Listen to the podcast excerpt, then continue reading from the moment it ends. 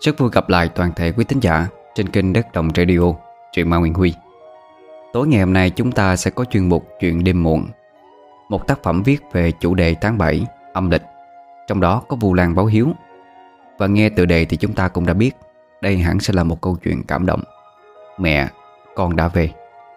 Một tác phẩm truyện ngắn của Tiểu Ân, Thu Thảo là người đã đem đến cho chúng ta bộ truyện Hồi sinh vợ quỷ mà quý thính giả đã nghe trong tuần trước đó. Còn bây giờ thì mời tất cả quý thính giả cùng lắng nghe truyện ngắn của tối ngày hôm nay. Mẹ, con đã về.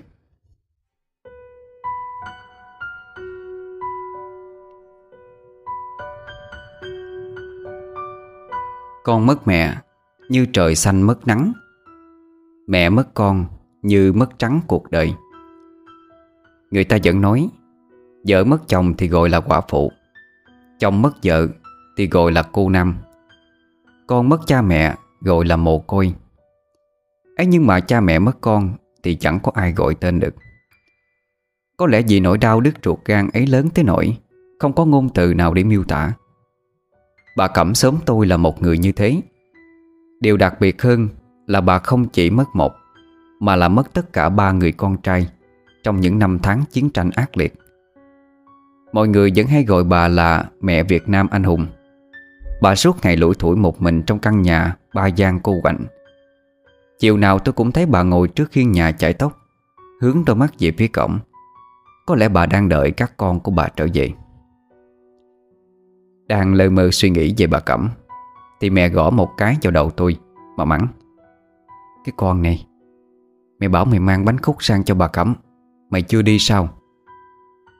Tôi khẽ ôm đầu trên rỉ à, ờ, Trời đang mưa mà mẹ. Mưa to chết đi được á. Mẹ nắm lấy tay tôi Kéo dựng lên.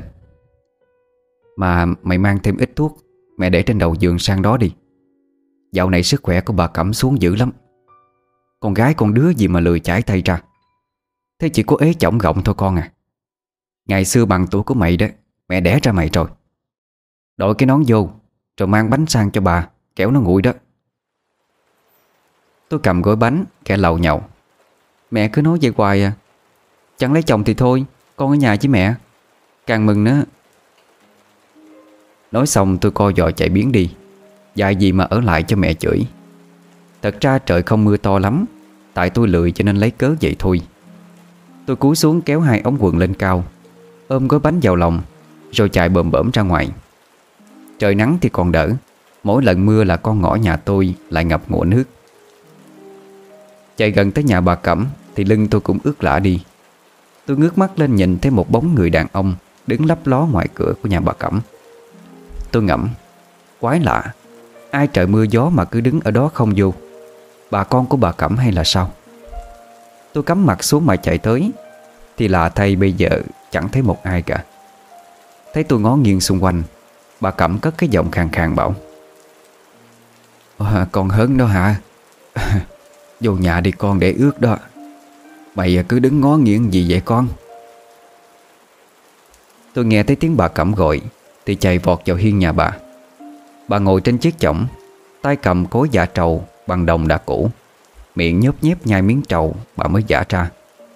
Tôi đặt gói bánh xuống chõng, tay vuốt vuốt tóc rồi bảo Dạ Mẹ con mang cho bà ít bánh khúc, Với mấy thứ thuốc nè. Lá khúc con mới hái hồi chiều qua đó. Bà ăn đi để kẻo nó nguội. À đúng rồi. Lúc nãy con thấy à, Có người đứng ở cổng nhà bà. Bà ốm quá cho nên họ hàng tới thăm á bà. Bà nghe thấy vậy thì ngừng giả trầu Đưa mắt ra cổng Rồi thở dài nói. À, Mày cứ nói sao á? Bà ở đây cả chiều có thấy ai đâu. Với lại bà cũng làm gì còn anh em họ hàng Mà tới thầm thú chứ. Tôi nghĩ lại có khi mình hoa mắt thật. Chứ mưa gió như thế này có dở hơi mới đứng ra đó dầm mưa. Tôi cười hình hệt rồi bảo bà. Vậy á, Có khi con nhìn nhầm rồi. Bà ôm ngực ho lên khụ khụ, Rồi bảo. Ờ Mày đem bánh về cho mẹ con ăn với nhau. Bà ăn có được mấy đâu Mà đem sang nhiều vậy con? Tôi ngồi xuống chổng, Phút phút ngực cho bà, Đón lấy cái cối dạ trầu trong tay. Đập nhẹ nhẹ mấy cái. Ơi bà cứ ăn đi. Nhà con đầy ra mà. Sức khỏe quan trọng. Bà cứ phải ăn thì mới khỏe được. Ôi bệnh của bà bà tự biết. Mẹ con mày chỉ khéo lò thôi. Ai, Bao nhiêu năm nay Mẹ con mày cũng có sung sướng gì đâu. Bà nhìn tôi cười vui vẻ Xoa xoa cái mái tóc ướt nhẹp của tôi. Thật ra mà nói, Hiếm khi tôi thấy bà buồn. Hoặc có thể bà chẳng mấy khi buồn trước mặt người khác. Tôi hỏi bà thì bà nói rằng, Buồn cũng có làm gì đâu. Người mất rồi chẳng thể trở lại. Hơn nữa là con của bà hy sinh vì đất nước. Bà tự hào còn chẳng hết. Trên tường nhà bà treo ba cái bằng tổ quốc ghi công, Huân huy chương của mấy người con. Đó là tất cả những gì còn sót lại trong cuộc đời của bà. Mái tóc tôi thi thoảng lại nhiễu xuống một giọt. Bà bảo, Bà chạy vô trong buồn của bà, Lấy cái khăn mà lau đi, Để ốm đó con. Tôi vâng lời bước vào trong Lay quay tìm cái khăn một hồi. Tôi lại thấy trên chiếc bàn nhỏ của bà Đặt một cái mâm Cùng ba bộ chén đũa. Ở giữa có đặt một bát nhang, Cắm ba que nhang đang khối bài nghi ngút. Tôi hỏi vọng ra, Bà lại làm cơm cho các chú đó hả? Đợi một lúc chẳng thấy bà trả lời. Tôi vò vò cái khăn trên đầu. Thấy bà Cẩm lại đang rơi vào trầm tư. Tôi lại ngồi xuống chổng. Bất chợt thấy một giọt nước mắt của bà rơi xuống. Bà đưa tay quệt ngang, Cười bảo, Bữa nay, Ngày 27 tháng 7 Ngày thương binh liệt sĩ á. Bà để mấy cái bát cho chúng nó về ăn cơm. Cả đời tụi nó cố gắng Bà Cẩm im lặng không nói hết. Tôi buồn một hồi. Miệng lý nhí. Bà nhớ các chú lắm phải không bà? Bà khẽ vuốt tóc tôi. Thì thầm những lời Mà tôi biết bà đã giấu kín từ lâu. Nhớ chứ Cả cuộc đời chúng nó Đều hy sinh vì đất nước. Người làm mẹ như bà Không được phép buồn. Nhưng chúng nó à, học có thấu. Mẹ mất con á, Như mất nửa cuộc đời vậy. Nước mắt bà nhòe đi, Rồi rơi xuống từng giọt trên tay tôi. Đáy lòng tôi nặng nề đến khó tả. Bà cẩm cầm tay tôi vỗ nhẹ. Vậy là bà kể cho tôi nghe về cuộc đời của bà. Về cuộc hành trình tìm con bao nhiêu năm Chưa thấy hội kết. Ngày ấy bà Cẩm là một người phụ nữ đẹp nhất làng chim này. Người theo đuổi bà nhiều không kể hết. Thế nhưng bà lại phải lòng một người lính, Tên Sĩ, Trong đợt tập kết từ Nam ra Bắc, Năm 1954 Bà Cẩm với ông Sĩ gặp nhau như một định mệnh, Rồi ở cùng nhau như lẽ thường tình. Bà Cẩm khi ấy sống một mình với mẹ. Ông Sĩ dọn về cùng bà chăm lo cho mẹ già, Còn rất cởi mở hay giúp đỡ mọi người. Bởi thế mà dân làng xung quanh ai cũng mến ông. Hạnh phúc cứ thế trôi qua. Ông sẽ vừa công tác vừa chăm lo cho gia đình nhỏ, Với ba đứa con trai, Nối tiếp nhau ra đời. Những tưởng cuộc đời bà Cẩm cứ vậy thì yên ổn. Ấy vậy mà ngay sau khi Nam An, Con trai út của bà mới tròn một tháng, Ông bỏ lại bà và ba đứa con nhỏ Trở lại quê hương Không một lời từ biệt. Thời gian đầu bà Cẩm vẫn đau đáu chờ tin chồng. Vì bà tin rằng người đàn ông ấy sẽ không phản bội bà. Nhưng ông trời không có mắt. Niềm tin của bà sụp đổ đi Khi nhận được bức thư của ông Sĩ. Gửi em yêu Cẩm Người con gái Anh đã, đang và sẽ mãi yêu. Khi em nhận được bức thư này Thì có lẽ anh đã không còn ở bên cạnh em và các con nữa. Cuộc đời này anh nợ mẹ con em, Nhiều tới nỗi không sao trả được. Xin lỗi vì thời gian qua đã luôn giấu em. Anh đã có gia đình rồi. Hiện tại mẹ anh đã già. Người vợ của anh cũng đang bệnh liệt giường. Anh không thể nào bỏ lại hai đứa con nhỏ. Mẹ già ở quê không người chăm sóc. Cảm thân yêu của anh. Em là cô gái mạnh mẽ Và đặc biệt nhất mà anh gặp. Tình yêu của anh đối với em chưa bao giờ là giả cả. Chỉ là anh biết bản thân mình Không còn mặt mũi nhìn mẹ con em. Anh không cầu mong sự tha thứ. Chỉ mong rằng em cố gắng sống tiếp. Chờ anh. Bức thư như một nhát dao cứa sâu vào con tim khốn cùng, Lực kiệt của bà Cẩm. Nhìn ba đứa con nheo nhóc, Bà sợ hãi ngày tháng sau đó, Ôm chặt các con mà khóc như mưa. Những tưởng rằng bấy nhiêu bất hạnh đã là quá đủ. Nhưng hai tháng sau đó, Ông trời còn nỡ cướp đi người mẹ già của bà Trong một cơn bạo bệnh. Vậy là chỉ trong vòng vài tháng có ngắn ngủi thôi. Bà Cẩm chỉ còn lại ba đứa con thư. Hàng xóm láng giềng xung quanh, Ai nấy đều cảm thấy xót xa cho số phận của bà. Dẫu cho hồng nhan bạc phận, Bà Cẩm chưa một lời than vang, Gồng gánh nuôi ba đứa con nên người. Ba người con của bà mỗi ngày một lớn. Ai nấy đều ngoan ngoãn Và hiểu chuyện đến đau lòng. Bà vẫn còn nhớ như in những năm tháng đó. Chiến tranh diễn ra ngày một ác liệt. Cả ba người con trai của bà Lần lượt tới tuổi trưởng thành. Dưới sự dạy dỗ của người mẹ Tần Tảo Cả ba anh em Nam Dương Nam Việt, Nam An Đều xung quân nhập ngũ. Mặc dù đau lòng lắm Nhưng bà Cẩm tự nhủ với các con rằng Bà cũng giống như bao lứa trai tráng khác. Là con của dân tộc Việt Thì phải giữ gìn đất Việt. Ba năm, Bà Cẩm lần lượt tiễn ba người con ra trận, Với niềm mong mỏi cùng lời hứa, Hòa bình con sẽ về. Vậy nhưng chẳng một anh nào Giữ được lời hứa với mẹ. Ba lần tiễn con đi, Ba lần nhận giấy báo tử. Trái tim của người phụ nữ yếu đuối này Từng lần từng lần một quá đá đi. Ba lần đó, Bà chẳng trơi nổi một giọt nước mắt nào. Ba người con của bà vẫn nằm sâu Ở đất mẹ bao la ngoài kia. Còn bà thì canh cánh trong lòng, Chuyện muốn đưa ba anh về quê hương, Về với mẹ. Niềm mong mỏi ấy trở thành động lực cho bà cố gắng đến tận bây giờ. Nhưng Suốt 30 năm nỗ lực tìm kiếm, Bà chỉ tìm về duy nhất một người là chú Nam An. Nghe bà Cẩm kể lại những ngày tháng đó, Nước mắt của tôi nhòe đi từ bao giờ.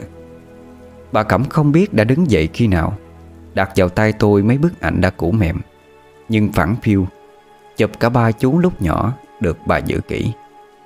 Nụ cười trực trở của ba chú Ám ảnh lấy tôi. Gáy tôi lạnh toát lên, Như thể có ai đó đang nhìn chầm chầm vậy. Tôi quay người lại nhưng tất cả đều vẫn yên bình như cũ.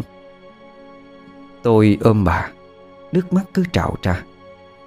Bà vỗ lưng cho tôi, Ánh mắt buồn đến nao lòng khó tả. Câu chuyện của bà cứ lẫn quẩn trong đầu tôi Cho tới tận khi trở về. Trời đã tạnh mưa khá lâu rồi. Bầu trời vẫn đen và u ám, Cho dù mới chỉ khoảng gần 7 giờ tối thôi. Bước ra khỏi cổng nhà bà Cẩm Tôi trùng mình bởi cái lạnh sau cơn mưa. Chỉ là Tôi cứ có cảm giác ai đó đang nhìn mình. Nhưng khi tôi quay đầu lại, Thì chính là một màn đêm tăm tối. Còn chưa kịp vào tới cửa, Tôi đã nghe tiếng bà Thơm, Hàng xóm sát vách nhà tôi Ông ổng chửi lên. Chửi cha, chửi mẹ, Chửi họ, chửi hàng, Chửi cả làng, cả tổng nhà thằng nào á, Ăn trộm con gà của bà. Bà mà biết đó nha Bà đào mộ cuốc mã nhà chúng mày ra. Để ông bà nội ngoại cụ kỵ hai bên á Dạy lại cái ngữ trộm cắp chúng mày đó. Ôi trời ơi Gà nhà bà bà yêu bà quý. Thằng nào con nào ăn phải á Thì cha mày chết Mẹ mày dông. À, Cả cái nhà mày không xong với bà đâu con à. Thấy tôi nhìn ngó Cho bầm miệng cười. Bà thơm quát lên. Mày nhìn cái đách gì con kia? Bà mất gà mày vui lắm hả? Con mẹ mày không dạy mày á Đừng có chỏ mỏ vô chuyện người khác sao? Con gái con đứa lớn tướng trời Mà không có con ma nào ngó. Cái loại con không cha dạy như, như cái ngữ nhà mày á thì Một tiếng nói khàn đặc từ sau lưng tôi vang lên Khiến cho người đàn bà chua ngoa ngoài kia Im hẳn đi. À, Nè Cô bảo nó là cái loại hỏng cha. Thế thì cô thử nói xem, Tôi là cái loại gì? Cánh tay nhăn nhèo của bà Cẩm Nắm lấy bà phai của tôi, Hướng mắt về phía người bà Thơm. Tay bà đội lên đầu chiếc nón mà tôi để quên. Bà Cẩm đẩy tôi vào cổng nhà, Rồi lững thững quay lưng đi. Bà Thơm không dám hó hé một câu, Bực tức dậm chân mấy cái. Bóng lưng liêu siêu đã hơi còng của bà Cẩm Khiến cho tôi chạnh lòng. Cùng với đó là một cảm giác buốt sống lưng. Khi tôi thấy một ánh mắt như sao, Nhìn thẳng vào tôi trong bóng tối. Lòng bàn tay tôi đổ mồ hôi lạnh. Tôi vô cùng tin rằng trên đời này, Thực sự có một thế giới song song tồn tại với chúng ta. Bà nội tôi giống là một người hạnh pháp. Từ sau khi bố tôi bỏ đi, Ngày tôi còn chưa có được ký ức, Thì bà là người thay bố chăm sóc cho tôi và mẹ. Cũng bởi sống với bà từ nhỏ nên tôi rất nhạy cảm với những thứ về tâm linh. Giống như ngày hôm nay, Lại nghĩ về người đàn ông dầm mưa Đứng trước cổng nhà bà Cẩm. Tôi lại có một dự cảm không an. Suốt hơn một tuần sau đó, Tôi không có nổi một giấc ngủ ngon nào.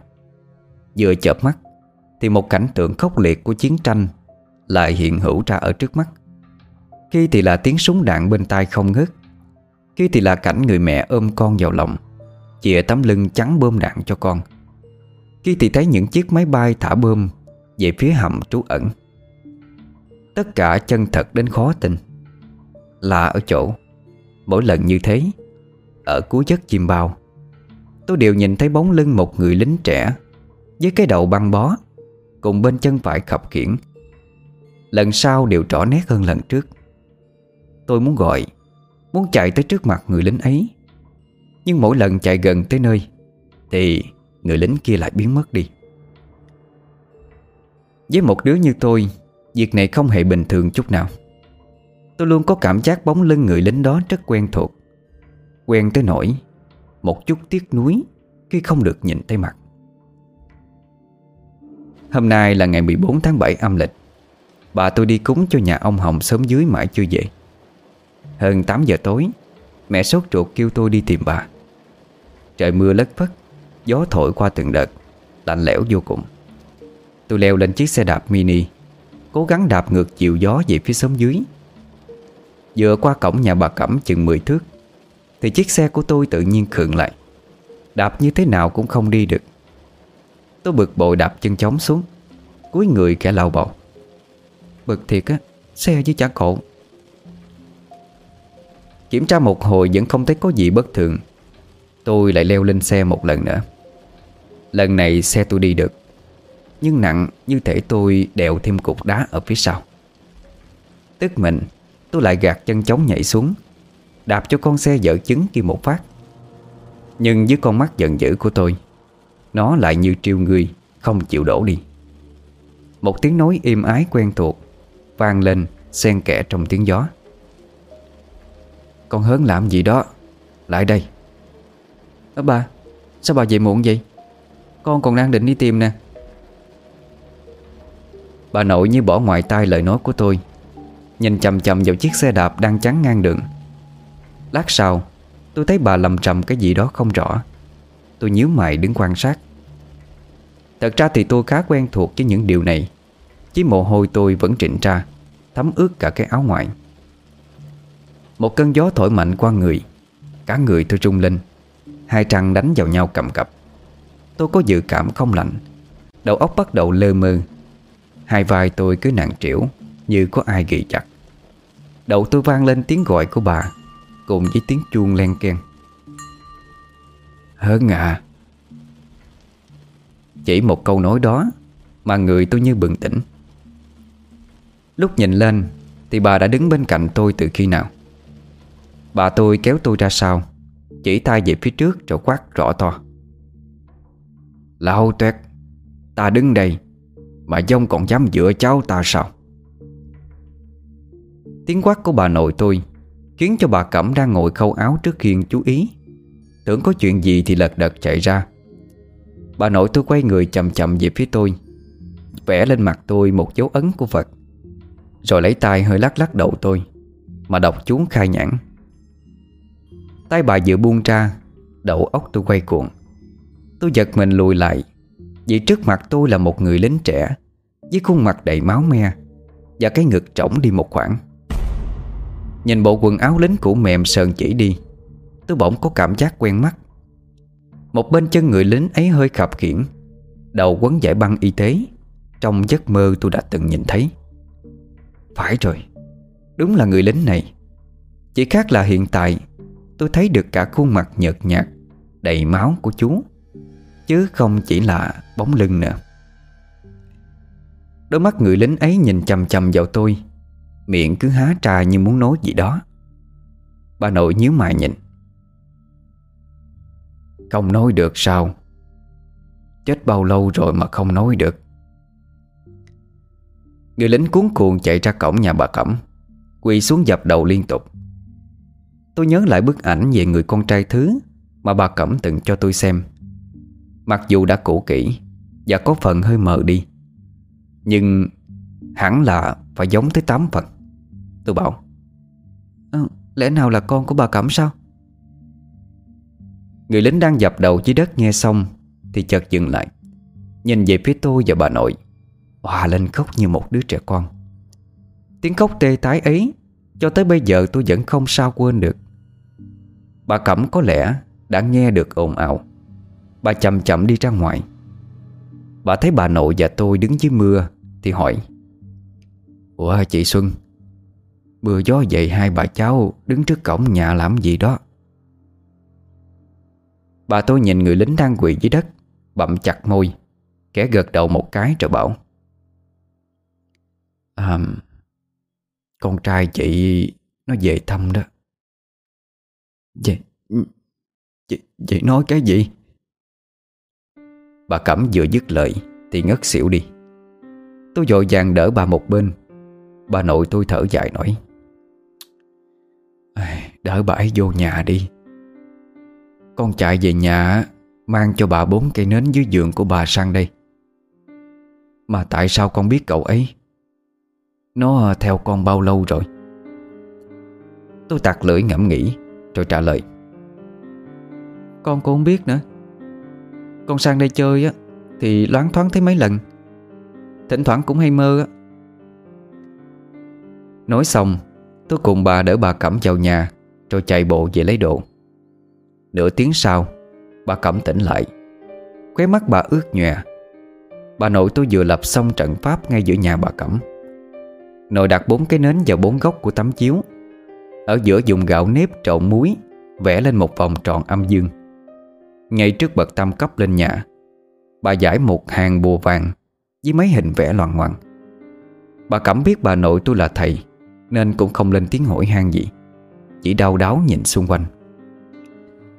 Bà nội tôi chỉ tay về phía người lính trẻ, Đang thập thò ngoài đầu ngõ, Rồi quát lớn. Lại ba lại rồi bước vào đây, Ta sẽ không làm hại cậu đâu.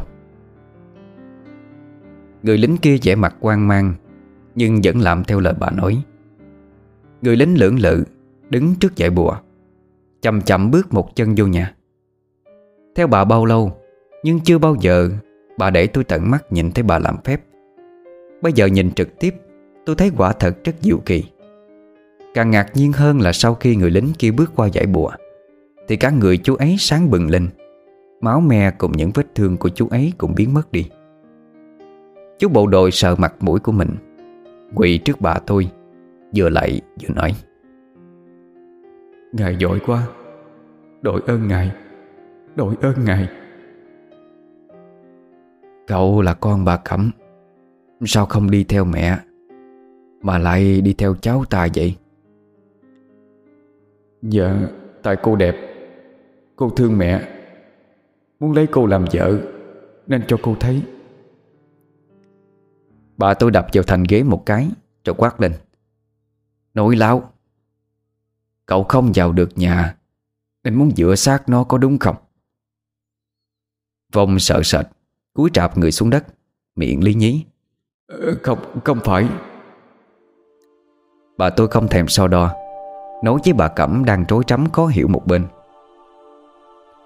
Nhà chị có quan trấn Nên con của chị không vào được nhà đó Bà Cẩm hơi mệt mỏi. Không nói câu nào, Vì nước mắt cứ trực trào ra. Thấy bà Cẩm đưa mắt cháu giác tìm con, Bà tôi bắt ấn thu vong Dẫn chú lính trẻ vào giữa trận pháp Mà bà tôi đã bày sẵn ra. Bà bảo, Tôi sẽ giúp chị, Nhưng chị phải Cố gắng nhắm mắt lại giữ bình tĩnh nha. Nghe thấy bà tiếng chuông Thì lập tức mở mắt ra. Nhớ kỹ rồi tôi thấy người lính yên vị trong trận pháp thu vong. Bà Cẩm thì ngồi khoanh chân, Nhắm mắt ở trên giường. Bà tôi đọc chú, Rồi dùng tay vẽ vài nét trên hai mắt của bà Cẩm. Tôi đứng cạnh nhìn, Mà đầu cứ ong ong Như thể sắp nổ tung. Bà tôi thấy thế thì liền nói Còn hớn đứng xa ra một chút đi. Tôi lật đật chạy ra xa, Thì đầu mới đỡ choáng váng. Lúc sau, Bà cẩm mắt vẫn nhắm.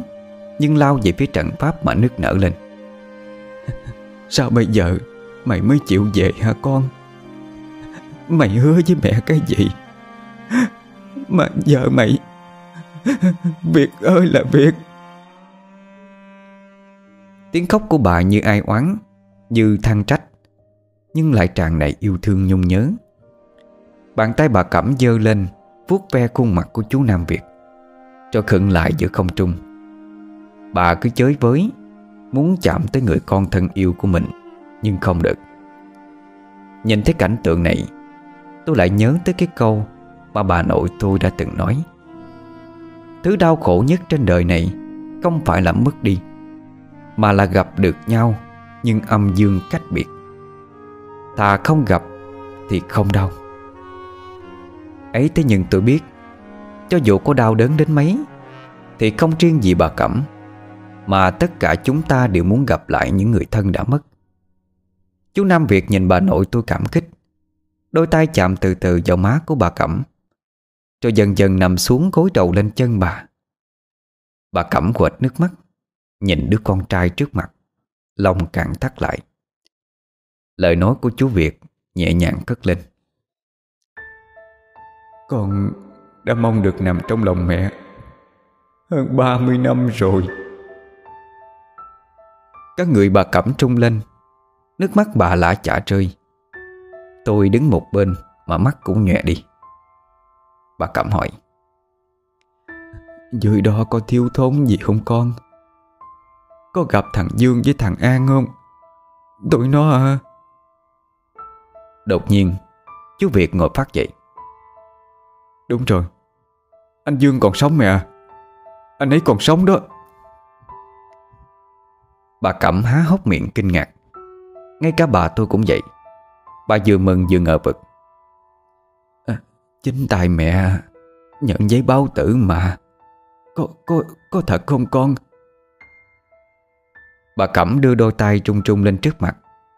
Bà mong chứ. Nhưng bà sợ hy vọng bao nhiêu Thì thất vọng bấy nhiêu. Hơn 30 năm trường Nếu chú Dương còn sống Tại sao lại không quay về? Nghĩ tới đây Chính tôi cũng cảm thấy là không thể. Chú Việt vỗ đùi mình một cái đét Giọng hơi tức giận. Mẹ phải tin con. Con vẫn luôn theo mẹ Nhưng không có cách nào nói cho mẹ biết. Giống dĩ con muốn dựa vào cô bé này Để nói chuyện với mẹ Nhưng mà Chú vừa nói Vừa liếc nhìn bà nội tôi với vẻ sợ sệt. Chú tiếp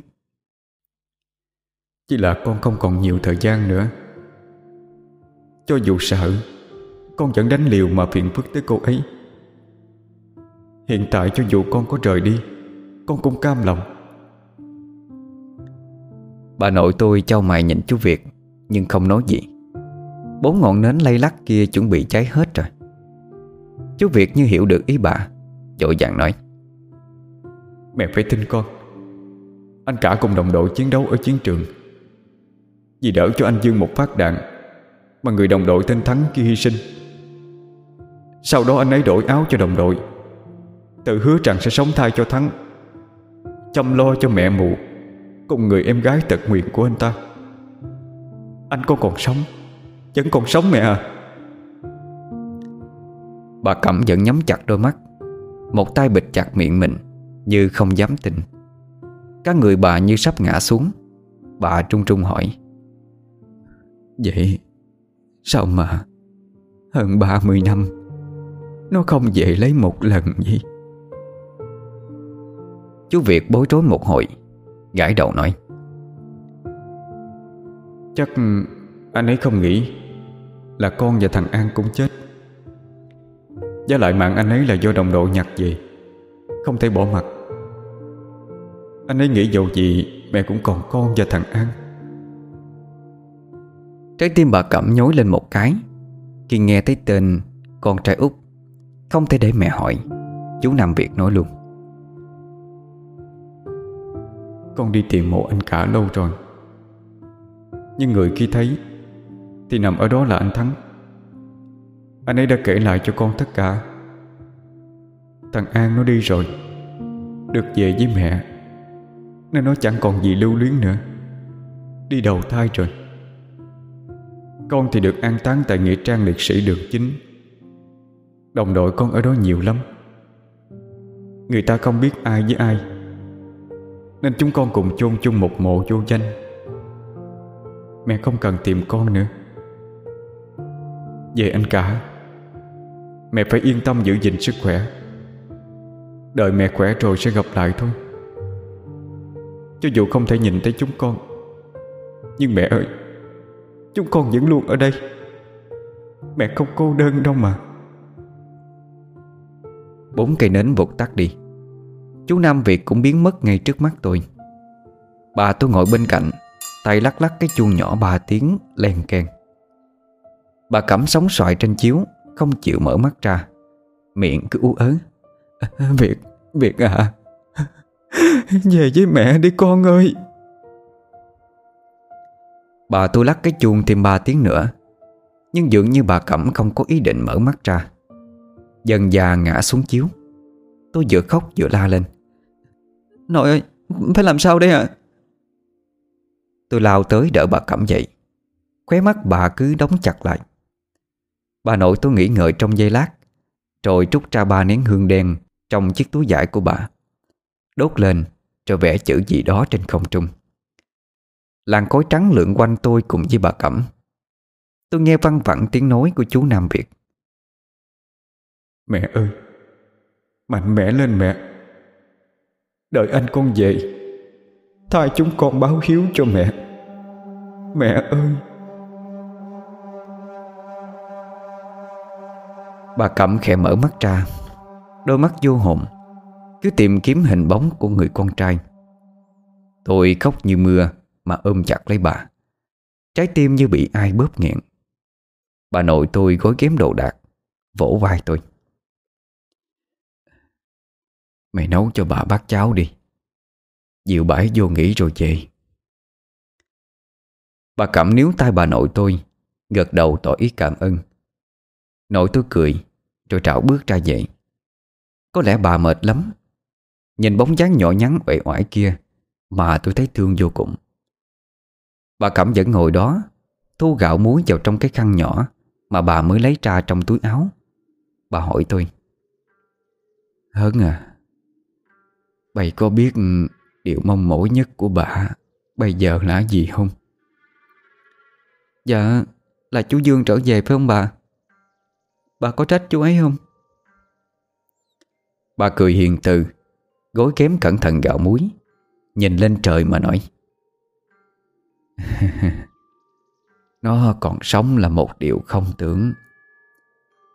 So với niềm mong mỏi được gặp lại, Thì bà muốn nó sống thật tốt Cuộc sống của nó bây giờ.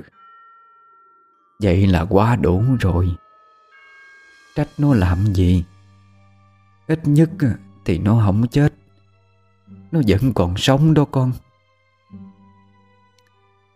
Mẹ là như vậy. Cho dù con có lỗi lầm gì, Cũng sẽ không nề hà Mà tha thứ, Mà bỏ qua hết. Cho dù hơn 30 năm, Con trai bà sống Mà không một lần báo tin về cho mẹ Mẹ vẫn tôn trọng quyết định của con, Không trách con lấy một lời. Hôm sau là ngày Vu Lan Dẫn một mình bà Cẩm Ngồi cạnh mâm cơm nhỏ Dẫn ba bộ chén đũa, Không có hoa quả. Cũng chẳng có hoa trắng cài ngực các con. Nhưng tôi biết Đó hoa hy vọng trong lòng của bà đã nở trộ Bởi giống như lời chú Việt nói, Cho dù không nhìn thấy, Nhưng các chú vẫn luôn ở đây, Ngay bên cạnh bà. Hai ngày sau, Tôi cứ lấn cấn mãi về những câu nói của chú Nam Việt. Tôi rất muốn làm gì đó để giúp cho bà Cẩm. Nhưng một cô gái tuổi đôi mươi chưa bước chân ra khỏi lũy tre làng như tôi, Thì làm được cái gì? Đêm ấy, Tôi lại một lần nữa mơ thấy chú Nam Việt. Lần này trong chú nhạt nhòa hơn nhiều. Chú vẫn cười với tôi, Dắt tay tôi tới một ngôi nhà nhỏ xíu, Xung quanh toàn trừng với núi thôi. Chỉ vào người đàn ông tóc đã điểm bạc, Ngồi trên chiếc xe lăn mà nói. Đây là anh cả của tôi. Cô có hiểu gì sao Anh ấy lại không về với mẹ rồi phải không? Thấy tôi lắc đầu Chú nói tiếp. Vì anh ấy sợ Trở thành gánh nặng cho bà. 30 năm qua Anh ấy sống gần biên giới Tây Nam Giáp với Campuchia. Đây cũng là nhà của anh Thắng đó. Vậy bây giờ cháu phải làm gì? Nơi đó là nơi nào? Làm sao để tìm được chú ấy? Con suối thiên. Băng qua con suối thiên Thì sẽ tới. Chú Nam Việt nói xong thì biến mất đi. Giấc mơ những đêm tiếp theo của tôi Là hình ảnh của người đàn ông ngồi xe lăn đang khóc. Đôi mắt khoen gỉ Mờ đục. Tối hôm đó Tôi nói chuyện với bà nội. Bà không hỏi nhiều Đưa cho tôi một lá bùa bình an và một ít tiền. Mẹ tôi vốn không đồng ý, Để tôi đi tìm chú Nam Dương. Bởi lẽ tôi là thân gái. Dựa vào dấu hiệu mong lung Và một câu chuyện tưởng như quan đường kia Thì biết đâu mà tìm. Ấy thế nhưng mà không biết bà nội nói gì Mà thuyết phục được mẹ để cho tôi đi. Trước khi đi, Bà dặn, Cầm lấy ba cái chân hương đen này nó sẽ giúp cho con lúc con cần đó. Sau khi cân nhắc, Tôi quyết định tìm tới hội cựu chiến binh ở xã, Tìm gặp những người lính cùng thời với chú Nam Dương, Để tìm thêm thông tin về con suối thiên Mà chú Nam Việt đã nhắc đến. Tưởng chừng mọi thứ đi vào ngõ cụt, Thì chợt có một người đàn ông Với khuôn mặt không lành lặn đi tới, Đem cho tôi những thông tin quan trọng Về con suối mà tôi đang tìm kiếm. Người đàn ông ấy từng là đồng đội của chú Dương. Bởi vì trúng bơm đạn Mà biến dạng nửa khuôn mặt. Con suối thiên mà chú ấy nói Là con suối mà các chú tự tay đạo Để dẫn nước về làng nú Nơi một căn cứ đóng quân. Sở dĩ gọi nó là suối thiên, Bởi vì chính tại con suối ấy Đã có biết bao nhiêu người lính hy sinh Trong một trận càng Máu nhuộm đỏ khe suối, Nước chảy như tiếng trách thăng. Vậy là tôi nương theo lời của người lính kia, Tìm tới làng nú. Con đường vào làng Là đường đất pha cát, Chạy giữa những cánh rừng thưa Với lát đác những vườn điệu. Dừng ở ven bờ sông Bô Cô Tôi hỏi người lái thuyền độc mộc Nghe xong những lời kể của tôi, Người lái thuyền ấy chỉ tay về phía cánh rừng già Mà nói, Làng nú thì bên này rồi. Nhưng mà suối thiên thì phải lên đó. Nhưng mà trên đó ít nhà lắm. Để chú lên đưa đi. Chứ đường trần này không biết là lạc đó. Giờ suối thiên đây rồi. Ngay cả trong đầu tôi cũng mơ hồ hiện ra khung cảnh của căn nhà. Mất đến nửa tiếng sau, Chú mới đưa tôi tới được nơi. Tôi đang không biết phải tìm tiếp nhà của chú Nam Dương như thế nào, Bởi hỏi ai cũng không biết. Có lẽ chú đã đổi tên rồi. Ngay cả cái tên Thắng cũng không có ai hay. Giữa lúc trối trắm, Tôi chợt nhớ tới ba cây chân nhang bà đưa cho tôi. Tôi lấy trà châm lửa cắm xuống dưới đất. Khối từ chân nhang bốc lên, Luồn lách qua những đám trừng thưa, Như thể dẫn bước chân của tôi. Một con bướm mặt quỷ to như bàn tay từ đâu tới, Đậu trên bả vai tôi, Khiến tôi giật nảy mình. Con bướm lượn lờ mấy vòng trước mặt tôi, Rồi cứ thế bay theo làn khói. Chừng hơn 15 phút sau thì một ngôi nhà quen thuộc đã hiện ra trước mắt tôi. Dẫu chưa từng một lần tận mắt thấy ở ngoài đời, Nhưng đã vô số lần tôi tưởng tượng ra nó. Căn nhà đơn sơ, Chẳng có gì ngoài bộ bàn ghế Và hai cái giường nhỏ. Tôi cất tiếng hỏi À có ai ở nhà không ạ? Ai đó. Giọng của một người đàn bà vang lên. Cho cháu hỏi, Đây có phải nhà của chú Nam Dương không ạ? À, nhầm rồi. Đây là nhà của A Sang. Một người đàn bà trung tuổi Có khuôn mặt tròn trịa phúc hậu bước ra. Đẩy theo một người đàn ông Với đôi mắt đục ngầu đang ngồi xe lăn.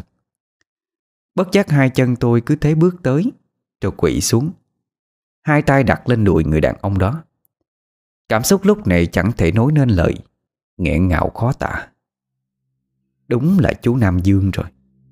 Giống y như trong giấc mơ của tôi. Ai mà lại nắm tay tôi vậy?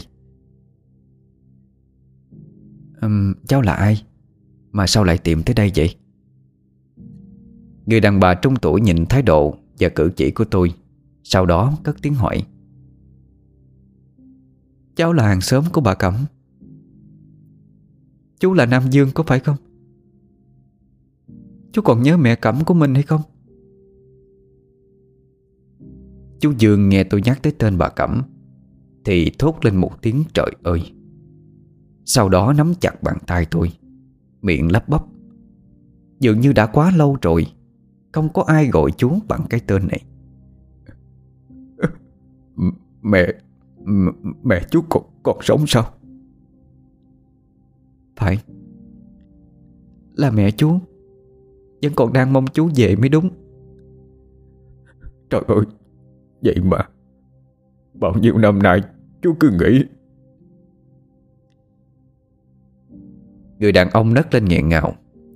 Người phụ nữ đứng một bên quan sát, Dường như cũng hiểu được đôi điều. À cô là Bùi Hoa. Chị họ của chú Trơ Chăm Thắng đây nè. Nói xong, Cô chỉ tay về phía bàn thờ. Trên bàn thờ là hình ảnh chú Thắng Và mẹ của chú ấy.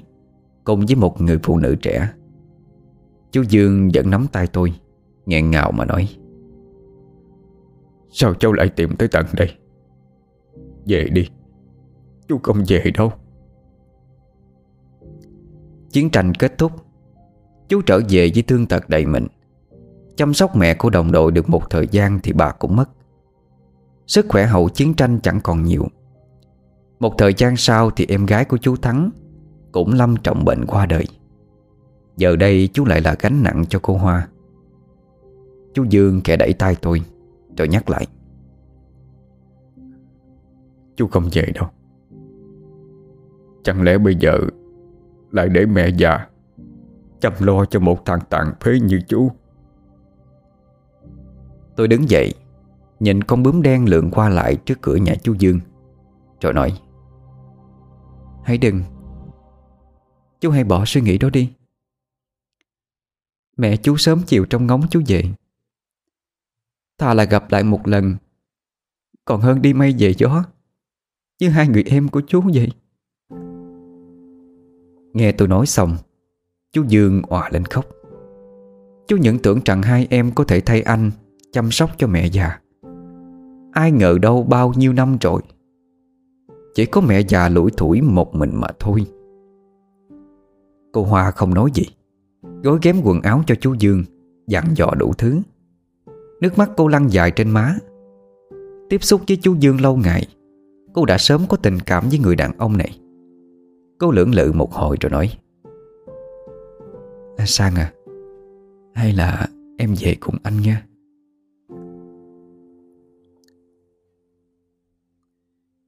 Con đường làng tôi chiều tháng 7 hôm ấy Rợp lá rơi. Ai cũng mừng cho bà Cẩm. Tụi trẻ con thấy xe dậy, Thì chạy triếu rít theo sau mà hát ca vang. Sân nhà bà Cẩm chật kín người. Hàng xóm Những đồng niên của chú Dương cũng tề tụ đủ cả. Bà Cẩm ngồi bên mái hiên cầm bó hoa đỏ. Mắt ngóng về phía con ngõ nhỏ Đợi chờ người con trở dậy.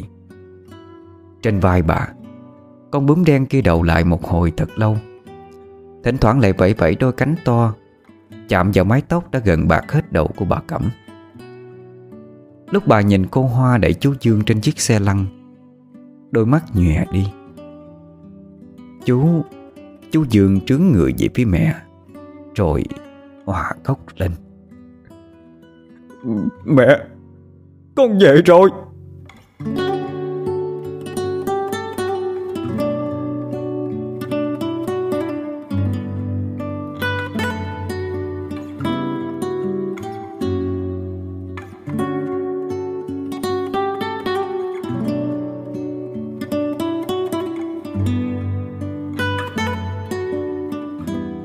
Tất cả mọi người vừa nghe xong truyện ngắn Mẹ, con đã về.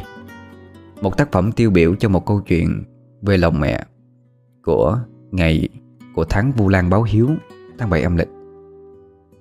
Tôi mong rằng mọi người khi nghe một tác phẩm văn chương Một tác phẩm văn học Mọi người đừng đem những cái khía cạnh khác Để mà đặt vào trong cái quan điểm của câu chuyện.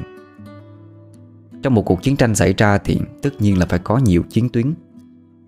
Nhưng mà cái câu chuyện chúng ta muốn bàn đến, muốn nói đến ở đây Là lòng mẹ. Thì ở một chiến tuyến nào cũng có những người mẹ Đứt ruột Mất đi đứa con của mình cả. Không loại trừ một ai. Vì vậy trong câu chuyện thấm đậm nước mắt này Đó là câu chuyện của những người mẹ mất con. Và có những cái mảnh đời như vậy thật sự. Huy mong rằng mọi người Chúng ta Huy phục vụ mọi người về văn chương. Mọi người đừng đem những vấn đề về chính trị Gắn ghép vào đó.